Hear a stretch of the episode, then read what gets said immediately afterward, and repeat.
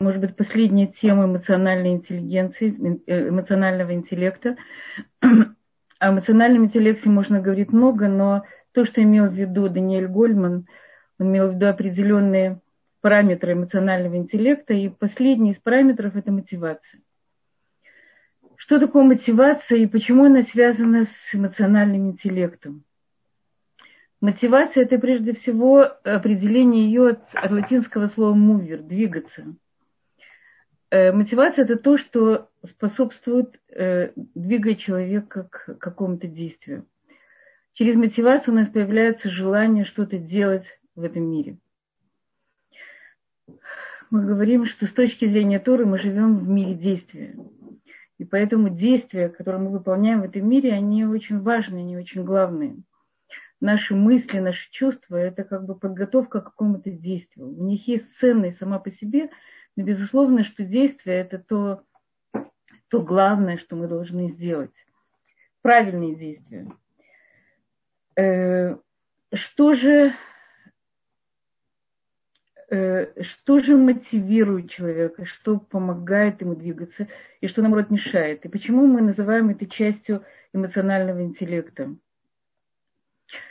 Когда мы говорили о работе над чувством, над чувствами, о осознании своих чувств, мы говорили часто, что нас охватывают негативные чувства, что нам иногда мы переполнены чувствами, и нам очень сложно от них их сделать порядок, сделать спокойствие у себя на душе. И если человек переполнен чувствами, переполнен негативными чувствами, если он, не дай бог, находится в состоянии стресса, депрессии или прочего какого-то аффектного состояния эмоционального, то у него нет сил. Мы иногда говорим, вот он ленивый или она ленивая. Эти наклейки, они, они не очень имеют отношение к, к реальному человеку, они больше имеют отношение к каким-то нашим понятиям. И мы часто клеймим человека тогда, когда действительно у него нет душевных сил. Если у человека есть хорода, это тревожность, плохие настроения, перемены настроения, это забирает очень-очень много душевных сил. И у него действительно не остается физических сил на какое-то действие, ту самую мотивацию.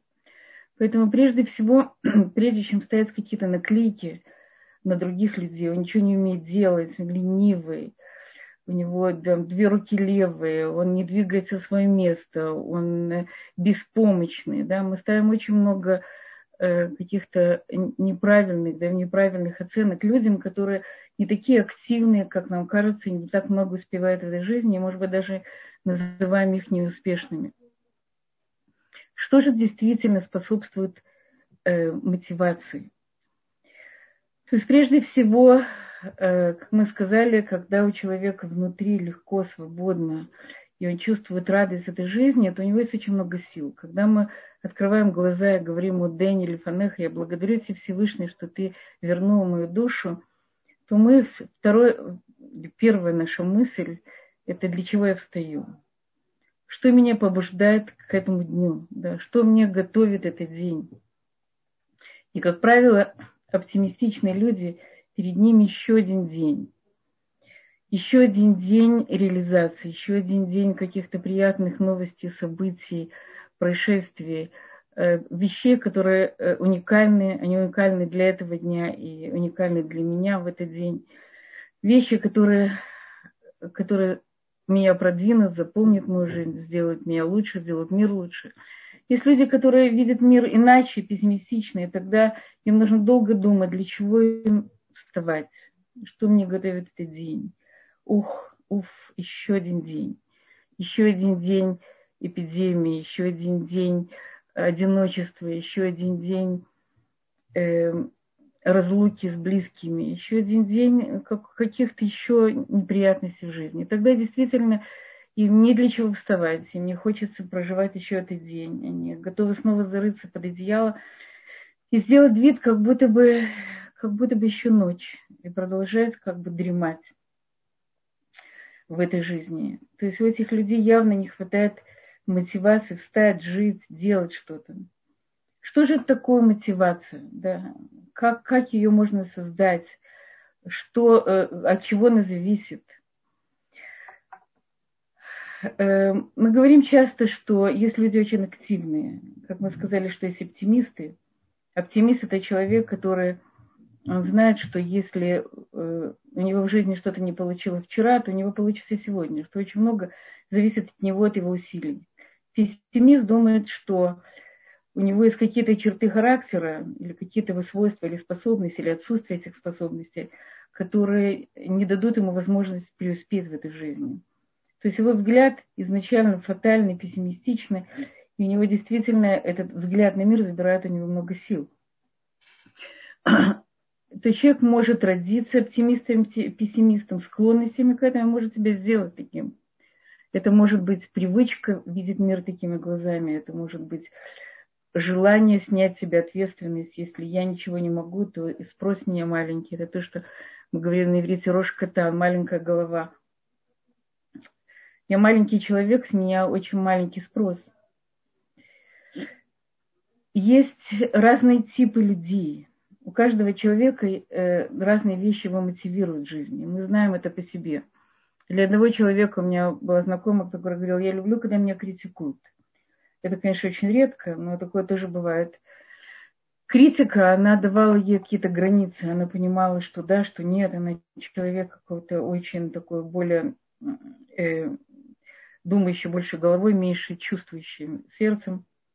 И поэтому ей было важно, где недостатки, что я должна делать, куда я должна идти, какую цель я должна ставить. И это ей помогало, и это мотивировало. Большая часть людей, наоборот, если их критикуют, у них опускаются руки, они считают, что ну вот не, не, не смогла вчера, не смогу сегодня, а завтра тем более. И критика, она подрывает их веру в саму себя, надежду, что у них что-то получится. Поэтому очень много мы получаем в жизни воспитания. Да? Есть родители, которые нас когда-то мотивировали. Они мотивировали, может быть, нам, нам э, какими-то внешними вещами, призами. Иногда мотивировали э, своим собственным примером, открытостью, обсуждением каких-то вопросов, э, искренностью. Это была какая-то у нас внутренняя мотивация. Внешняя мотивация. Внешняя мотивация – это когда мы получаем какие-то стимулы извне. Дети часто получают стимулы извне для того, чтобы они приобрели какую-то правильную привычку в жизни, и с этой привычкой уже шли дальше. Их мотивирует, помогает. Маленький ребенок в возрасте три-пять лет уже хочет чем-то помогать маме. И если мама соглашается и рискует своей кухней, временем, там после этого надо убирать и прочее, то, то у ребенка появляется какая-то мотивация делать дальше. И вот такие вот периоды в, в развитии ребенка, они появляются, и родителям, безусловно, нужно использовать эти периоды для того, чтобы у ребенка появилась мотивация и привычка что-то делать. Но э, есть стимулы к учебе. Ребенка, если ты хорошо выполнишь, выполнишь домашнее задание, я тебе куплю, я тебе куплю книжку, конфетку, пирог, я пойду с тобой погулять, мы поедем, э, поедем с тобой к, к бабушке любимой. Не знаю, много разных мотиваций внешних, которые должны, в общем-то, создать у человека внутреннее желание. Потому что если э, все строится, у маленького ребенка обычно создается привычка, хорошая привычка, а у взрослого человека тоже должно создаться внутреннее желание, желание что-то делать. Потому что если идет внешняя мотивация, внутреннее желание появится, то, э, то уйдет и желание что-то делать, да. Мы говорим, что есть часто, мы сказали, есть внешняя и внутренняя мотивация, есть отрицательная и положительная мотивация. Отрицательная мотивация – это когда через какие-то негативные вещи, через угрозы, например, через страх. Если ты не выполнишь задание, или ты не принесешь табель с одними пятерками, здесь оценки другие сто, то, то я тебя накажу. То я тебя не буду больше любить, то э, мы не поедем с тобой в отпуск всей семьей в, в, куда-то в Циммер, как куда-то на дачу. Много разных вещей, которых через негатив, через какой-то страх или испуг, или, не дай бог, если это речь о Торе, если ты сделаешь какое-то нарушение, то ты попадешь в геном. Это запрещенные абсолютно вещи, но отрицательная, э, отрицательная мотивация, она работает. Она работает на достаточно быстро, она работает на очень короткий период времени. И мы очень-очень не советуем пользоваться отрицательной мотивацией, потому что она может создать человеку травму. Мы говорим, что любая э, психика человека устроена настолько тонко и настолько нежно, что очень легко ее ранить. Поэтому нужно быть очень аккуратно, не создавать какие-то негативные связи, негативные нейронные связи у человека с каким-то действием. Я знаю одну семью, где, где отец очень хотел, чтобы ребенок маленький шел с ним в синагогу. И он ему говорил: вот если ты будешь, если ты будешь хорошо молиться, или ты будешь хорошо учиться, или ты будешь со мной регулярно ходить в синагогу, то я тебе куплю какой-то подарок. Это позитивная мотивация. Но он часто угрожал, что он, что он, что он будет плохим мальчиком, что его не будет любить. И ребенок, у ребенка появилась очень сильная аллергия на, на молитву в синагоге. И заняло очень много времени, даже когда он вырос, он молился дома. И заняло достаточно много времени, пока у него шла вот эта вот отрицательная связь синагоги с, с этими угрозами. Поэтому очень-очень опасно связывать негативную негативное впечатление с каким-то действием, потому что потом у человека, когда он, даже когда он вырастает, у него остается вот эта вот тяжесть или даже страх делать какое-то определенное действие, которое его заставляли делать.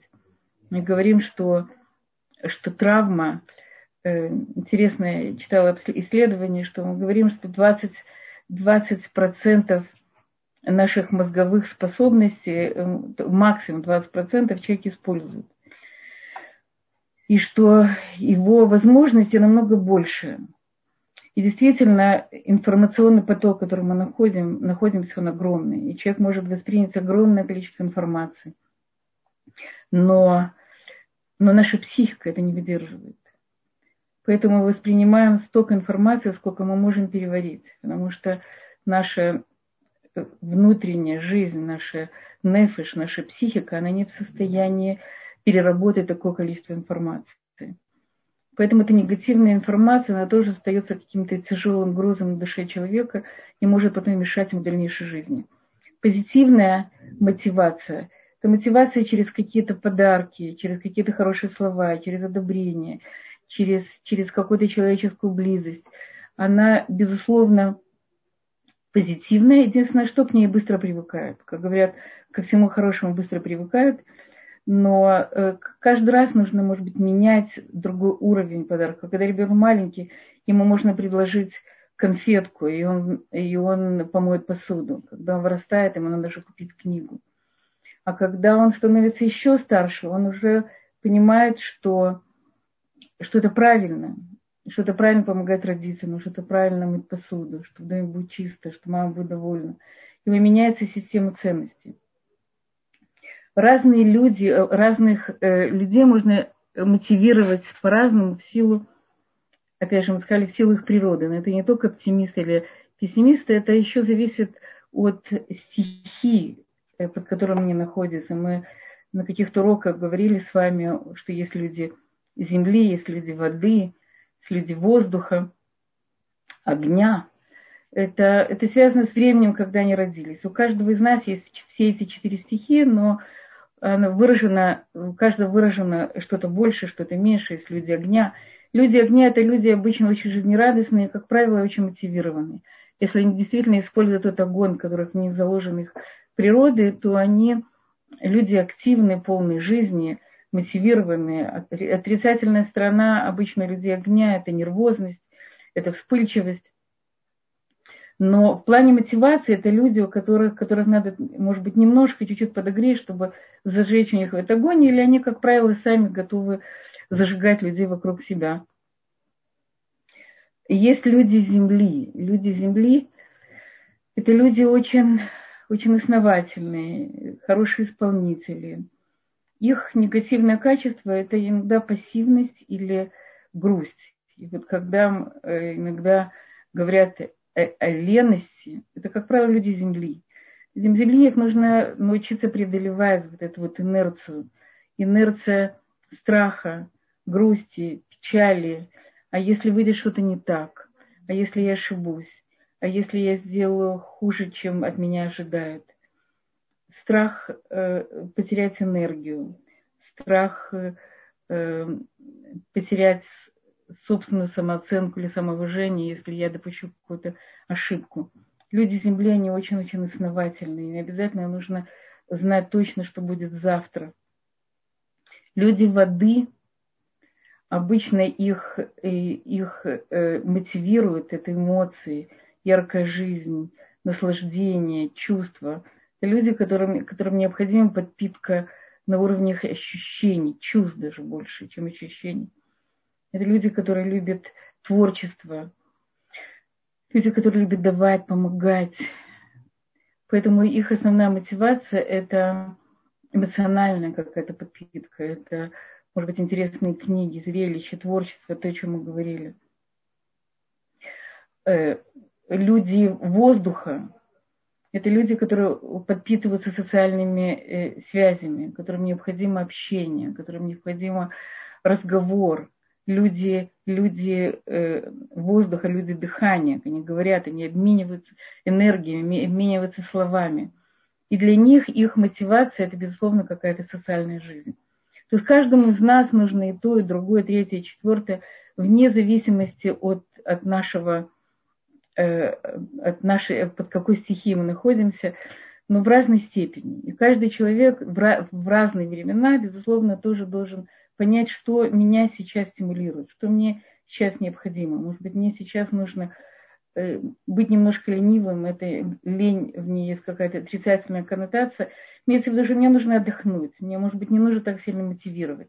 В какой-то момент, наоборот, мне нужно зажечь внутренний огонь, потому что, в конце концов, мне нужно закончить ту задачу, которую я сделала. Я поставила перед собой цель. К этой цели мне нужно сконцентрировать свою энергию, сконцентрировать свое внимание, свои силы, пойти вперед. И зажечь тот внутренний огонь, который у меня сейчас горит очень, очень на медленном огне. Поэтому, безусловно, каждый из нас, прежде всего, должен знать свои силы, свои возможности и свои стихии, что им в данный момент больше владеет, и чем, и чем он должен сейчас работать. Или наоборот, он может, может должен немножко себя успокоить, свой огонь, и дать...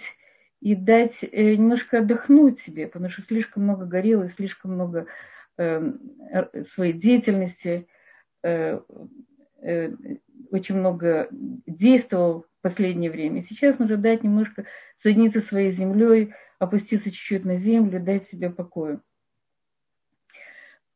Есть, э, есть э, по Рамхалю, по Месилат Йешарим, есть три других вида людей. Люди, э, Рамхаль говорит, что есть люди, есть люди уважения, это люди больше сердца, качеств, человеческих качеств, достоинства. Есть люди, э, люди правды, идеалов, люди, которые ищут смысл жизни, для чего они живут. И люди наслаждения. И интересно, что в связи с этим есть разные времена. Есть времена удовольствия, есть времена почета, уважения, э, доблести. И есть времена идеалов поиска правды. Интересно, что в начале девятнадцатого века это было время чести, да, когда э, люди умирали, шли на дуэль. Пушкин, Лермонтов шли на дуэль только для того, чтобы отстоять свою честь. Нам очень сложно представить, что сейчас, не дай бог, можно отдать свою жизнь э, только за какую-то мелкую обиду или даже не мелкую обиду. Да. Мы, у нас шли эти времена, говорят, что мы сейчас находимся во времена удовольствия, что главная мотивация в наше время – это получить удовольствие. Может быть, удовольствие на разных уровнях, но это то, что, все, то, что больше всего мотивирует современное поколение. И были времена, и люди э, э, правды, поиска правды. Интересно, что начало, начало двадцатого века революция, идеализм, сионизм, государство, еврейского государства, множество идей. И даже, слава Богу, как бы вот идея тшувы, идея э, еврейской жизни, это тоже пришлось на, на этот период, период, э, период поиска правды, идеалов. Мы сейчас находимся немножко в другое время. Время, когда, говорят, что сейчас время э, пренебрежения идеалами, что время, когда больше человека двигает, это действительно удобство, радости жизни, эмоции, и, опять же, удовольствие на разных уровнях. Рамхаль тоже говорит очень интересную вещь, что в основе жизни человека лежит действительно удовольствие. Но наше удовольствие мы... По мере того, как мы растем, растем, меняется уровень этих удовольствий. Когда маленькому ребенку нужно, чтобы его, чтобы его обняли, чтобы ему дали вкусную еду. Это базис, базовые удовольствия, которые необходимы для того, чтобы маленький ребенок вырос полноценным человеком. Потом он вырастает, и ему нужна уже э, любовь другого плана. Ему нужна уважение, его надо, чтобы его принимали как личность. И, и, и дальше идет уже э, его реализация в жизни как взрослого человека, и уже удовольствие на совершенно другом плане, удовольствие личной реализации. Интересно, что такую же схему, не такую же, совершенно другая схема, Леавдиль, это схема Маслоу. Наверное, многие из вас уже э, читали, учились когда-то по пирамиде Маслоу, где Маслоу говорит, что у человека есть базовые, э, э, самая нижняя часть пирамиды, это его базовые потребности, это еда, питья, питье, питье, сон. Если у человека этого не будет, то он не сможет думать ни о чем другом. То есть базовые потребности – это физические потребности, за ними идет потребность в безопасности. После потребности безопасности идет потребность в любви, в уважении и самореализации. И он говорит о том, что если у человека нет вот базисных, базовых вещей, то он не может думать ни о чем другом. Мы с точки зрения Торы говорим «эн кэмэх эн Тора». Если пока у человека нет, нет куска хлеба, нет необходимых вещей для, для его жизни, да, физических вещей, то он не может думать ни о чем другом. И Маслоу говорит, что человек часто застревает на уровне безопасности, когда он чувствует, что он живет в мире, что он не защищен, он как маленький ребенок, что, не дай Бог, он не знает, что будет завтра, мы сейчас находимся немножко в похожем мире, то, то он не может дальше думать ни о каких других удовлетворениях более высоких потребностей. Интересно, я подумала, что часто проводятся семинары приближения людей к Торе, то, что называем семинар Кирува.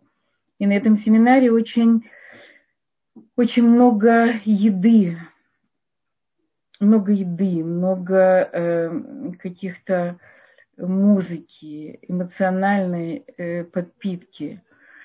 Потому что пока человек тепла, душевного тепла, хорошего отношения людей вокруг, это, это делается не специально для того, чтобы захватить душу человека в какой-то плен без его на то желания, но...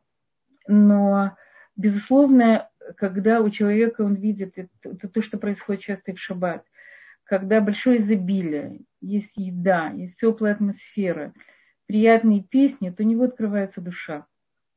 Тогда он может позволить себе выйти немножко на другой уровень, на другой уровень наслаждения, на другой уровень восприятия мира, потому что его нижние планы не удовлетворены. Я говорю, что в шаббат мы как бы удовлетворяем все наши уровни. Физический уровень – это обильная вкусная еда. Эмоциональный уровень – это шаббатные песни. И духовный, духовный уровень – это э, слова Торы. И так устроен человек. Человек, его сложно разделить на разные уровни.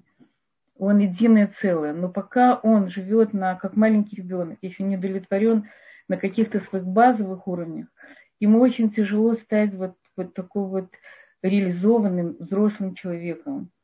То есть стать тем человеком, который в какой-то степени может сам себя мотивировать, который может сам найти, что его радует, что его печалит, что ему дает силы, что, наоборот, забирает у него силы. То есть и человек, в, по большому счету, должен с внешних, с внешних стимулов, с отрицательных или с позитивных стимулов стать сам, сам мотивированным человеком. Мы говорим о, мы говорим о внутренней мотивации. Что такое, в общем-то, внутренняя мотивация? Что всякие стимулы внешние не должны дать человеку, открыть в человеке что-то внутреннее, что-то важное, что-то стимул его, который заставит его делать самому, делать какие-то вещи в жизни. Потому что извне нас редко кто может постоянно стимулировать. Безусловно, есть книги, есть учителя, есть рабаним, есть интересные люди, есть много средств информации, которые могут мотивировать и дать нам какой-то стимул в жизни. Но самое главное – это сам человек. Сам человек несет полную ответственность за свою жизнь, за свое настроение, за свою, безусловно, правильную деятельность. Я, мы живем недалеко от Ешиват Мир, и очень интересно наблюдать э, или днем, когда ученики Ешивы выходят из Ешивы, или э, после учебы, после второго седера. В Ешиват Мир учатся восемь тысяч человек. восемь тысяч человек, которые учат Тору без стипендии. Там платят минимальную стипендию. Без каких-то больших титулов, что после этого он будет обязательно какой-то большой человек в Торе, или будет большой рав. Сидят восемь тысяч человек с внутренним стимулом учить Тору. Это входит в их систему ценностей, это входит в их уровень наслаждения. Потому что ни один человек не будет учить Тору целый день, полдня, только потому, что ему когда-то сказали, что это хорошо. Или потому что он понял, что это необходимо для того, чтобы э, быть уважаемым человеком в обществе. У него, безусловно, есть этот внутренний стимул, который проснулся в нем, или построил в нем сам. И на этом стимуле он, он живет, он строит жизнь, он, он, он передает это своим детям, своей жене, людям, которые вокруг него. Я помню, когда мой сын учился в Ешива ктана, это Ешива для... для детей тринадцати-четырнадцати лет, до, до семнадцати лет. Он пришел как-то и сказал: «Мама, я словил сладость Торы». Это было так очень... Это было очень искренне. Он в какой-то момент почувствовал вот эту внутреннюю мотивацию. Я это делаю не потому, что мне говорят мои учителя, или потому что мне говорят родители, потому что меня так воспитывали, а потому что я сам словил вот это вот удовольствие, это наслаждение, эту радость учения Торы. И поэтому это поразительное зрелище увидеть, когда выходит восемь тысяч вот таких учеников, которые живут на этой внутренней мотивации, радуются, передают это другим поколениям и, и радуют, безусловно, всех нас и Всевышнего. В той же самой Ешиват, Ешиват Мир, Рош Ешиват Мир, Зихрон Левраха, Рабно Сан Цви, Цви был очень больным человеком. У него был, э, у него был паркин, у него была паркинсоновская болезнь на, на, в очень тяжелой форме. Это был уровень пять, если можно так построить уровни. Это самая тяжелая форма. Это человек, который построил эту Ешиву. Он приехал обычным америк... американцем, который тоже учился в Ешиве, потом он стал Рош Ешива. Был спокойный, тихий человек, который построил огромную-огромную империю. И никто никогда не видел на нем, что он болеет. То есть ему было тяжело ходить, ему было тяжело говорить, но он, он, он производил впечатление человека счастливого в жизни. Он был радостный, он был очень спокойный, он был очень добрый, он очень любил людей вокруг него. И в нем внутри была какая-то огромная мотивация любви к людям, любви к Торе. И этот человек, несмотря на, на свою ограниченность здоровья, несмотря на то, что он... Не, люди вообще не понимали, как он живет. Он ездил за границу, доставал деньги для этой Ешивы. Он жил и строил, и сейчас его сын делает то же самое. То есть есть большие люди, которые нашли вот этот вот... по-настоящему это внутренняя мотивация, по-настоящему смысл жизни, и передают ее в другим поколениям людям вокруг нас. И этому можем только, только позавидовать или научиться, или попытаться внутри себя тоже найти вот эти внутренние, внутренние стимулы, что нам помогает утром встать, что нам помогает э, делать что-то в жизни, что нам дает силы, что нас радует, что забирает у нас силы, что мешает нам э, нашего какой-то самой главной мотивации в жизни, этому смыслу жизни. Я хочу дать просто какие-то технические, э, технические советы, как поднять мотивацию. Мы говорим, что э, часто мотивация...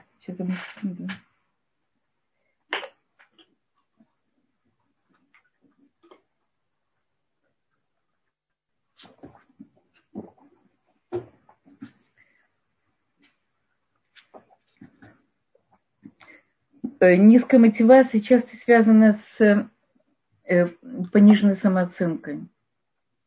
Человеку, которого, которому когда-то говорили, что он хуже, чем другие, что он не очень может, что он не способен. Учителя в школах, в хедерах, в других учебных заведениях, особенно в бывшем Советском Союзе, были не, не всегда тактичны, не всегда знали, как правильно мотивирует ребенка. Давали ему часто какие-то негативные мотивации, которые разрушали этот ребенок, которые понимали, что я ничего не могу. Я знаю, что у меня э, сын, когда-то один из сыновей учился в, в хедере, в хедер пришел новый учитель. Этот учитель, он, видно, был, э, у него, для него преподавание еще не стало рутиной, и он э, явно был мотивирован стать хорошим рэбе. И он детям после экзаменов или как бы при ободряйке экзамена писал им письма, как он верит в них, как он, как он знает, что они преуспеют. И вместе с... После, после экзамена, даже если экзамен был не самый удачный, он каждому ребенку давал там, доллар. Хотя это в Израиле, но вот как-то это было очень символично, это было какое-то поощрение. Письма, которые он писал моему сыну, он, мой сын до сих пор хранит. Моему сыну уже двадцать три года, и, слава богу, женат. И, и у него есть эти письма, письма Рэбе, которые его, его поддерживал. Он ему рассказывал, что такое литмоде, что такое выдержать сложные испытания. И это, конечно, большая находка, когда есть такие учителя. Но, к сожалению, многие получили какие-то, как мы говорили, негативные мотивации от учителей, и им приходится в дальнейшей жизни справиться с пониженной самооценкой, с тем, что они не всегда знают, что они знают и верят в себя. Поэтому есть разные методы работы с этим, работать с мыслями, с неправильными установками. Мы говорили с вами как-то об этом, это называется аффирмацией. Это предложение. Так как когда-то нам внушили, что мы ничего не можем, или мы сами в это поверили, то сейчас работа с этими мыслями, она тоже на, на уровне «я полон сил», «я, я могу». Это короткие, мы говорили, это короткие предложения, в которых нет предлога «нет», которые позитивные, короткие, которые отражают, в общем-то, то, над чем мы хотим работать.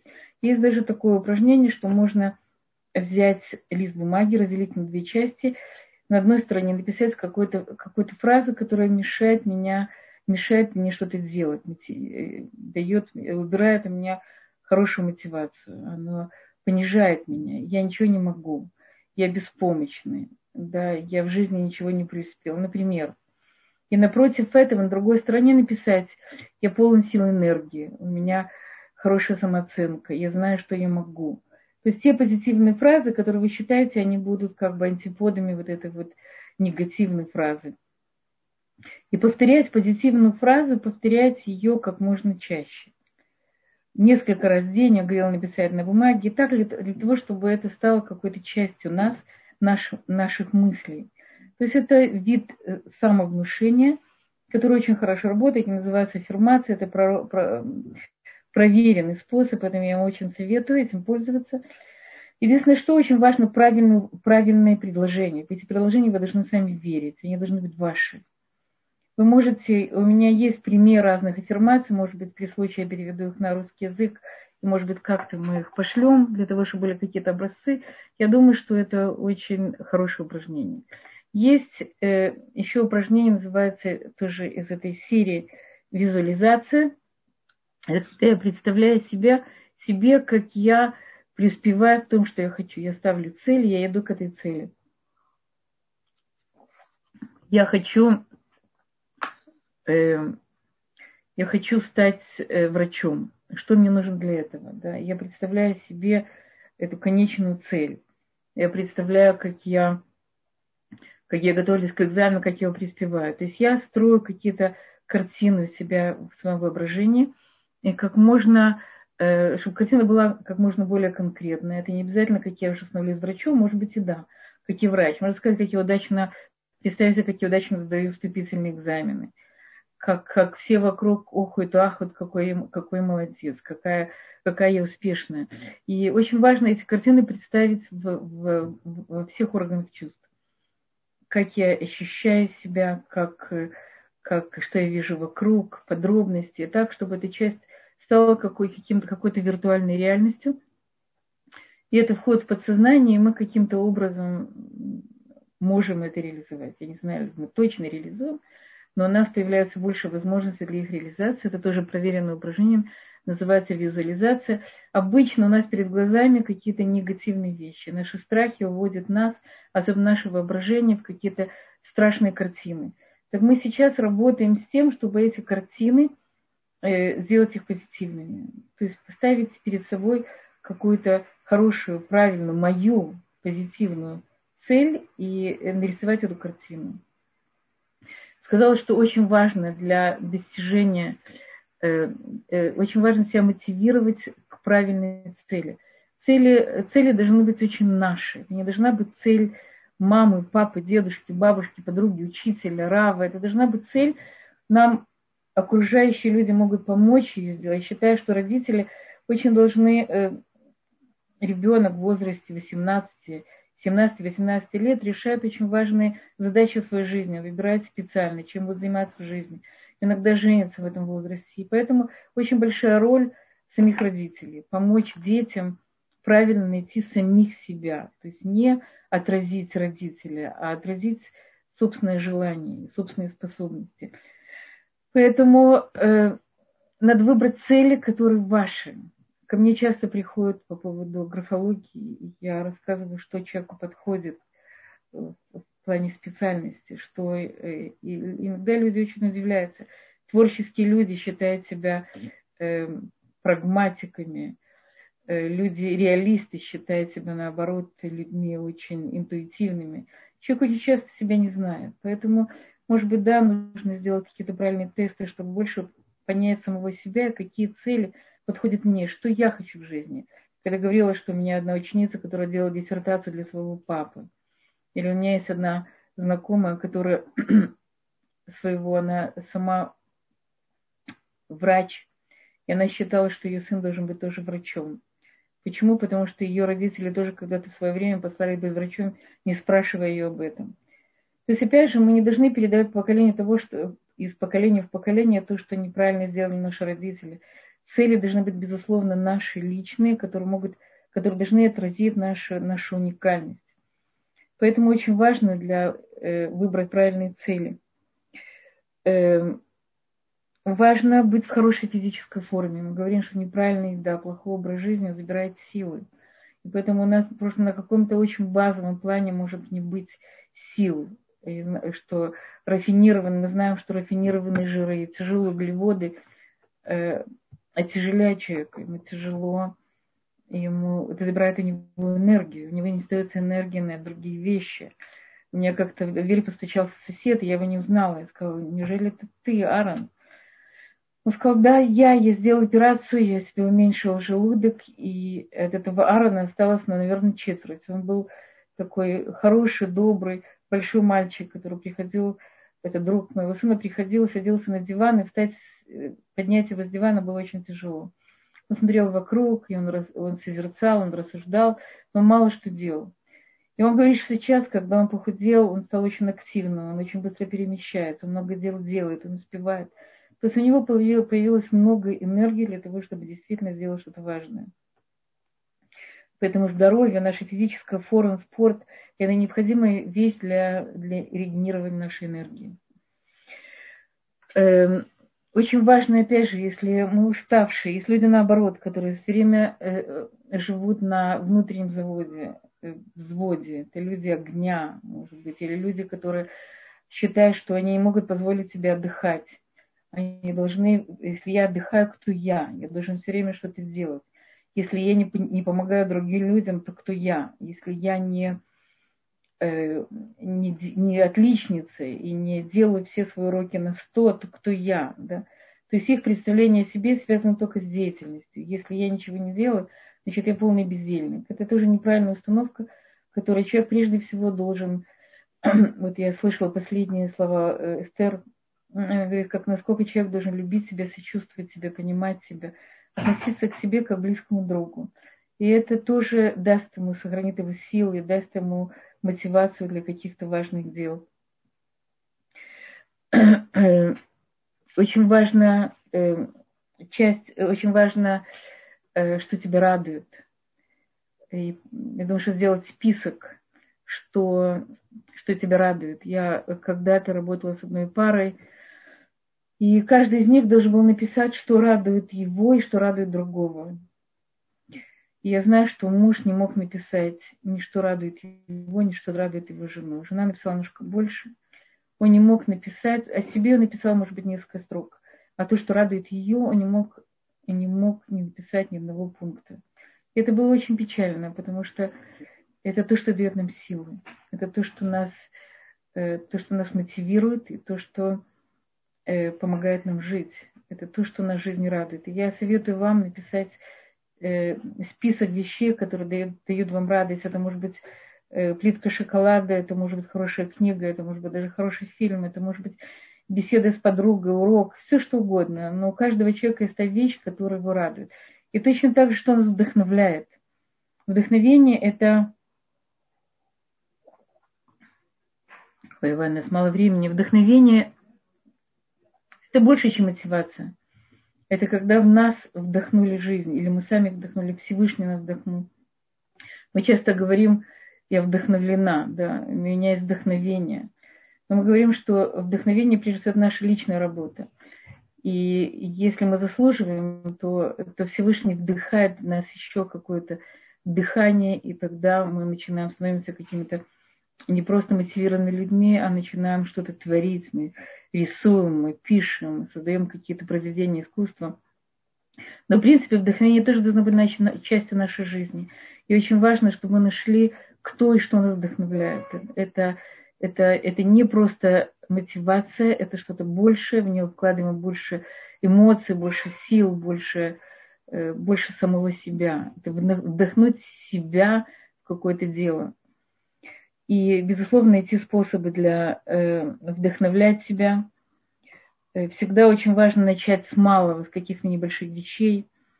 Важно э, обновлять свою жизнь какими-то новыми занятиями, хобби, э, впечатлениями. Это дает тоже силы. Концентрировать внимание. Окружать себя правильными людьми. Это очень важно. Когда вокруг вас оптимисты, мотивированные или полные энергии, это тоже дает нам силы. И очень важно задать себе вопрос, зачем я это делаю, для чего я делаю. Есть такая фраза, если я буду знать зачем, я буду знать как. То есть прежде всего в нашей жизни нам для того, чтобы у нас была мотивация, мы должны задать себе самый главный вопрос. Зачем я живу, что я хочу сделать в этой жизни, какие мои ценности, как я реализую эти ценности, что мне помогает двигаться вперед, и как я могу действительно быть лучшей версией самого себя и быть по-настоящему правильным, мотивированным, э, не строителем коммунизма, а э, слу, слугой Бога. И спасибо за внимание. Я хотела бы услышать ваши вопросы, у нас действительно мало времени. Спасибо большое, Ханна. Если у вас есть вопросы, пишите, пожалуйста, нам в чат, мы их озвучим. Пока я зачитаю несколько вопросов, которые пришли уже. Если ребенок привык что-то выполнять, только если его поощрят, и даже когда он вырастает, он не готов делать это автоматически, а все время ждет поощрения из-за того, что он сделал. Это, безусловно, какая-то проблема. В какой-то момент, э, я думаю, что вы переборщили немножко с поощрениями. Есть возраст, когда ребенка нужно все время поощрять, но очень э, странно давать... Э, можно ребенку дать, например, шекель, когда ему четыре года, или, или, или, или поощрить его тоже каким-то правилом. Но ребенок, когда, который старше, немножко нужно взывать с каким-то другим мотивом. Что делать сейчас? Попытаться объяснить ему, насколько это важно, и что не, не всегда в жизни мы можем получить какие-то внешние стимулы. Поговорить с ним, обратиться, это, его надо немножко до, дорастить. Обычно, если ребенок вырастает и требует все время какого-то внешнего поощрения, значит, ему удобно быть маленьким ребенком, он еще не созрел. Поговорите с ним, подумайте, как можно помочь ему вырасти, что его может мотивировать уже как взрослого человека, что ему даст возможность делать самому, что ему мешает делать самому. Это привычка получать внешние стимулы. Поэтому можно попробовать перевести эту привычку в какое-то внутреннее осознание. Больше общайтесь с ним, разговаривайте, мотивируйте его, может быть, каким-то уважением, хорошим словом, какими-то мотивациями другого плана, выше по уровню, так, чтобы они его э, сделали более взрослым человеком. Я не знаю, в каждом конкретном случае, может быть, стоит посоветоваться с кем-то, с учителями или с тем, кто его знает. Спасибо. Следующий вопрос. Как вдохновить ребенка двенадцати лет с заниженной самооценкой э, на учебу? Он не хочет учиться и ничего не помогает, даже подарки. Надо понимать, надо понять, почему он не хочет учиться. Есть дети, которым, которым нужно постоянно э, какие-то впечатления. Или им нужно... чтобы уроки, может быть, уроки там скучные, может быть, не подходит, не подходит ему хедер, может быть, ему нужны какие-то меньшие классы, может быть, его не видят как ученика, он пропадает среди других ученых, не видит свою уникальность, может быть, от него много требует. Я советую вам подойти в школу или в хедер, где он учится, и поговорить с преподавателями, попробовать поговорить с ним, что ему нравится учить, что ему не нравится учиться. Иногда ему нужно какое-то хобби. И детям часто, особенно если у них есть, э, если у них плохая концентрация, как синдром э, пониженной э, концентрации, как на русском, я, я не знаю, как это звучит, им тяжело сидеть на одном месте. Может быть, им нужно найти какое-то, э, какое-то хобби, и тогда им будет легче учиться. То есть нужно удовлетворить какую-то их потребность. Например, ребенок, если он будет э, заниматься столярным делом, будет делать что-то с руками, у него будет лучшая концентрация. Надо понять, что ему мешает. Может быть, сделать даже какой-то, какой-то тест. Сделать тест, может быть, у него сложность, сложности в учебе. Есть множество причин, почему у ребенка может не быть мотивации. И подарки, как правило, снаружи они не очень его мотивируют, потому что это должна быть мотивация на длительный период времени. Я вам советую посоветоваться, я вам советую поговорить с его преподавателями или сделать ему тестировку, какой вид учебы ему больше подходит. Есть специальные учебные заведения, которые подходят для детей, у которых, очень, у которых низкая концентрация. Спасибо. Следующий вопрос. В Израиле часто можно видеть, что детей в детском саду и в хейдере поощряют конфетами. Правильно ли это и нужно ли это делать? Я думаю, что это правильно на том уровне, на котором дети понимают, что это хорошо. Они, для них это, мы говорим, дайте ему конфетку. Да? То есть мы, ребенок, он ждет такого моментального э, моментальной награды. Конфетка – это моментальная награда. Если тебе дают карандаши и разрисовать, это награда, которая потом, я приду, это для более взрослого ребенка.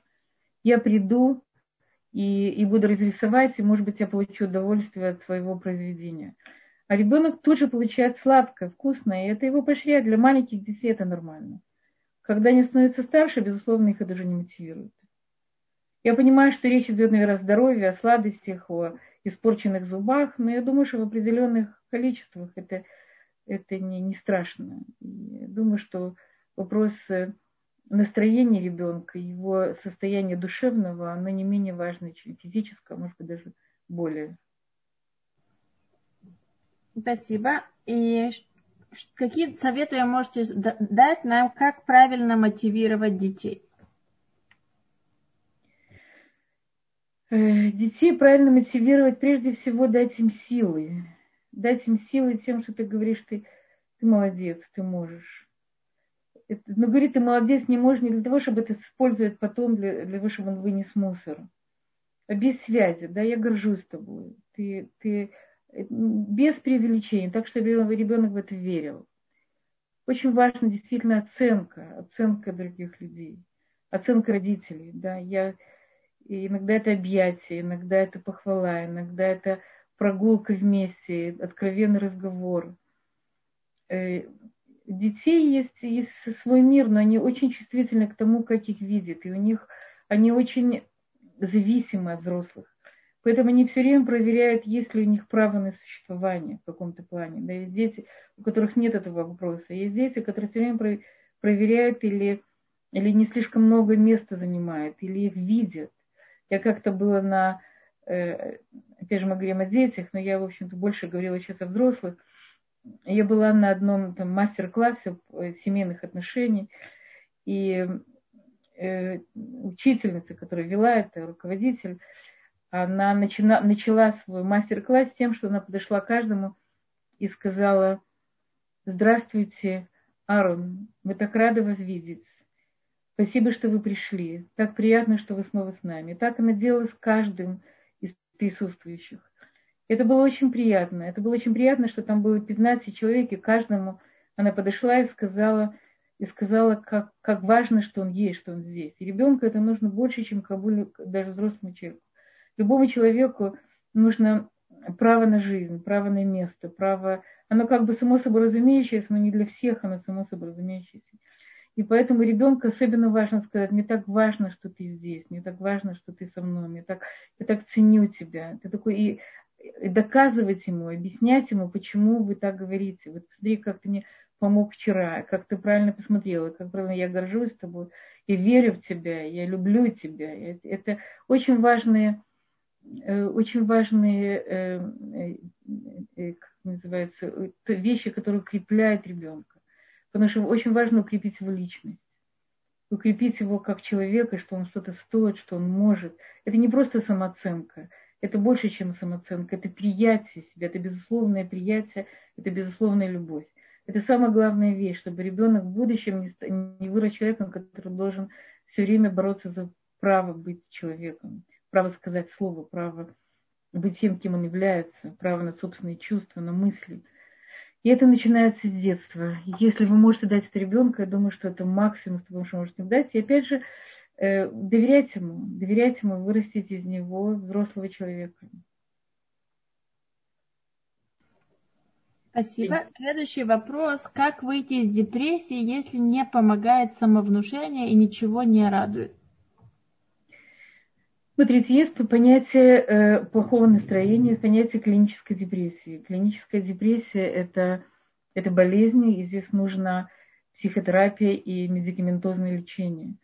И не нужно этого бояться, потому что она может помочь в самое короткое время почувствовать себя нормальным человеком, мотивированным. Потому что как, если вам не хватает серотонина или не хватает каких-то химических веществ в вашем организме, и вы работаете только над, над визуализацией и над... аффирмации и много разных других советов, которые я дала или дают много других людей, то вы можете только часто разочароваться, потому что вы все сделали, это не помогает. То есть я думаю, это плюс. Это плюс к какому-то медикаментозному лечению и к, к, к серьезной психотерапии, которая поможет вам понять причину вашей депрессии, поменять вам какой-то взгляд на жизнь и, и дать вам, дать вам как бы путь, путь как, как же дальше. Это какие-то более глубокие вещи. И поэтому ни в коем случае не надо этого бояться. Это может быть лечение на несколько месяцев, которое даст вам вообще понятие жизни. Потому что очень часто мы боремся с ветряными мельницами, мы мотивируем себя многими вещами и забываем взять антидепрессант, который даст нам возможность вообще чувствовать себя хорошо. Есть физическая проблема.